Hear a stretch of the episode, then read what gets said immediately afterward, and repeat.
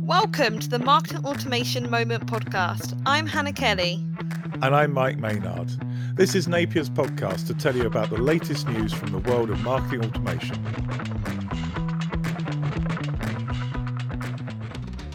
Welcome to the Marketing Automation Moment, the podcast from Napier. In this episode, we talk about two reports on surveys that have been conducted recently. Six underused marketing automation emails. And then Hannah tries to organise everybody's marketing automation platform. Well, welcome back to another episode, Mike. It's great to be here. It's great to talk to you this morning, Hannah. Yeah, I think we've got some really interesting topics um, to cover today. So I'm just going to jump straight in. I think one of the most interesting things we've come across in the last month or so, actually, was that Salesforce has released a state of marketing report for 2023. Now, it had some good insights. I mean, we even wrote about it on our blog, so we know that there's been some good insights in there. But I know when we were discussing internally, Mike, you had a few views that Salesforce was perhaps tricking people into viewing a certain perception of these results. So, for example, often the difference is relatively small between the top and poor performers. So, it's not necessarily the case that if you do something the top performers are doing, that's going to be successful for your marketing. I mean, you actually picked out an example referring to the analysed marketing performance in real time results. Did you want to share some further insights on this? Well, I think it's really interesting. I mean, th- these reports are useful. So, so I don't want to suggest that I don't agree that the reports are worthwhile or that they're not beneficial. But there's some things to bear in mind. I mean, you work with me, Hannah, you may have heard me say correlation is not causation before. And of course, none of these reports really establish whether any links that you see between people being able to do something and getting better results is actually caused by that, or whether people who get better results are actually just better at doing everything anyway. So it doesn't necessarily mean that if you do something, it will generate better results. It does mean, on average, people who get better results generally do that thing. So there's a good chance, but it's not always the case. I mean, the famous uh, example that when I was learning statistics years and years ago was that you saw that the number of um, electric power stations, electric power capacity in the UK, was growing almost exactly at the same rate as car usage was in the UK, which kind of suggested that cars were running on electricity, which clearly back when I was younger was not the case. Now that might be changing, but I think there's a lot of these things where two things correlate, but they're not necessarily a cause. So, being able to analyze marketing performance in real time, I mean, Salesforce pushed that. It's obviously one of the things that Salesforce helped people to do. But the reality is, is that actually 61% of poor performers can analyze marketing performance in real time. So the fact you're analyzing marketing performance in real time doesn't necessarily mean you're going to be a good performer. And I think people need to read into these reports a little more in depth. I'm pretty sure if you're a good performer, real time results are going to help. But it doesn't necessarily mean that if you do this one thing, analyze in real time, you'll magically get great performance from your campaigns. And I think that's what we've got to try and get away from. And clearly, you know, what, what companies like Salesforce are doing is they're creating these surveys to generate interest and demand for their products. So they're actually going to potentially push these results that sometimes might not be completely accurate. It's definitely an interesting perspective, Mike. And I agree. I think, you know, one of the key points from this report is that marketers are shifting to maximize value from their existing tools. So basically, Salesforce is trying to create a more demand for their market automation systems and everything they can do. Yeah, absolutely. And, you know, I think some of the things that, that are in the report are quite clearly data that you can rely on. I mean, they had a good size sample.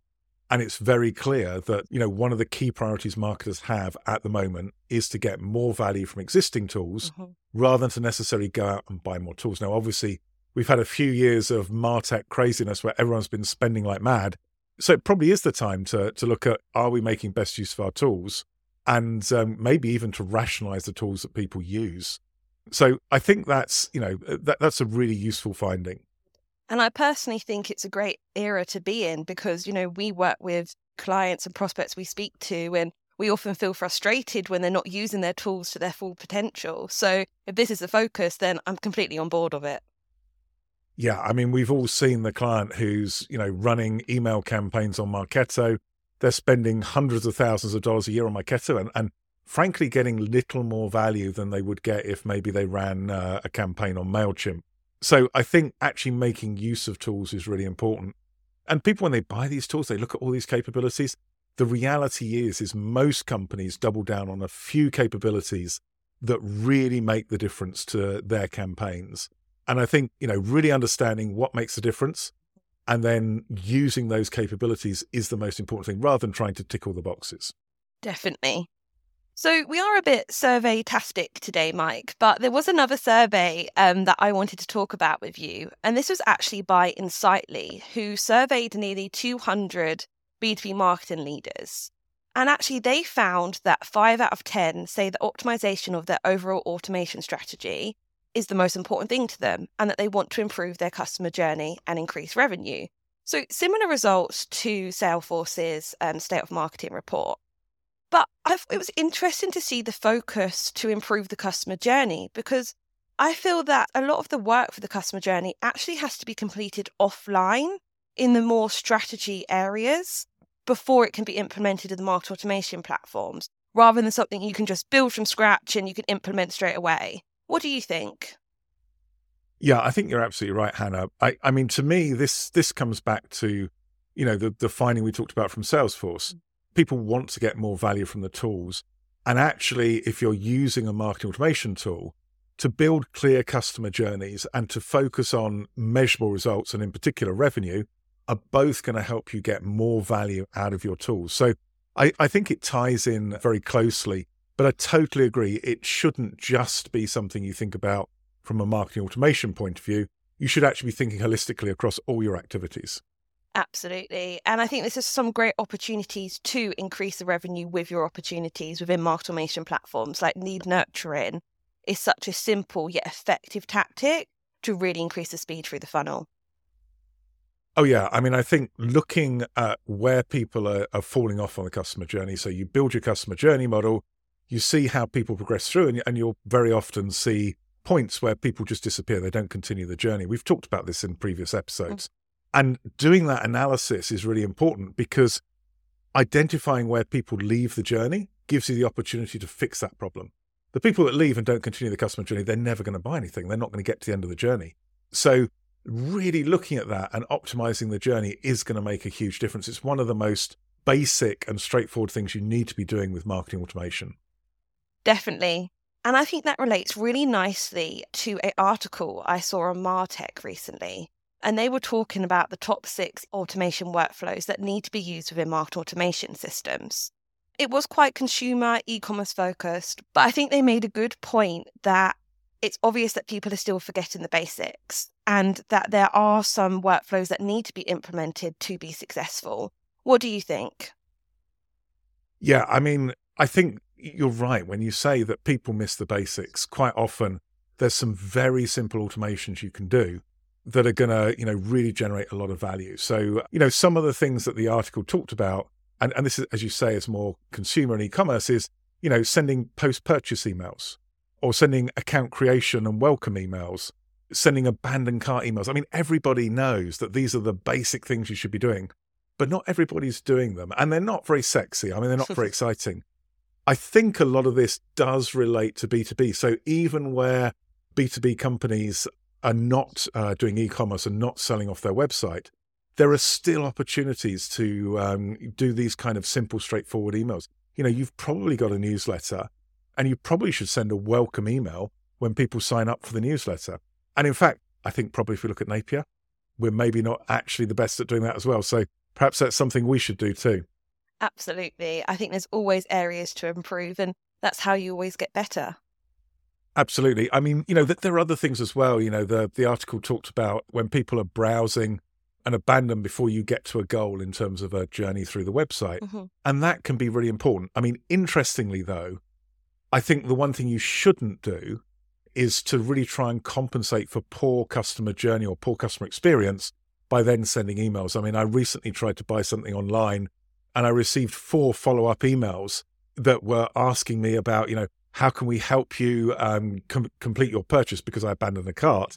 The reason I abandoned the cart was the the whole user experience was terrible. The amount of data they needed was awful, and I went elsewhere because it was just easy. And so I think, again, as marketers, we shouldn't look at one solution and think that one solution is the only way to fix problems. So you shouldn't just look at marketing automation as a magic solution to fix issues when people drop off the customer journey. Mm-hmm. You should also look at the reasons why they're dropping off and whether that's caused by, you know, bad user experience, lack of information, or any of the other likely causes. Definitely. And could you give an example, maybe, Mike, about how your journey could have been improved in that example? That would be really interesting to hear for our listeners. I mean, this one was really simple. You know, I was trying to check out you know, if you're trying to buy something online as a consumer, you probably just want to give your address, your mm-hmm. email, and your name, and that's it. And there was this massive long form. They wanted to know loads of information.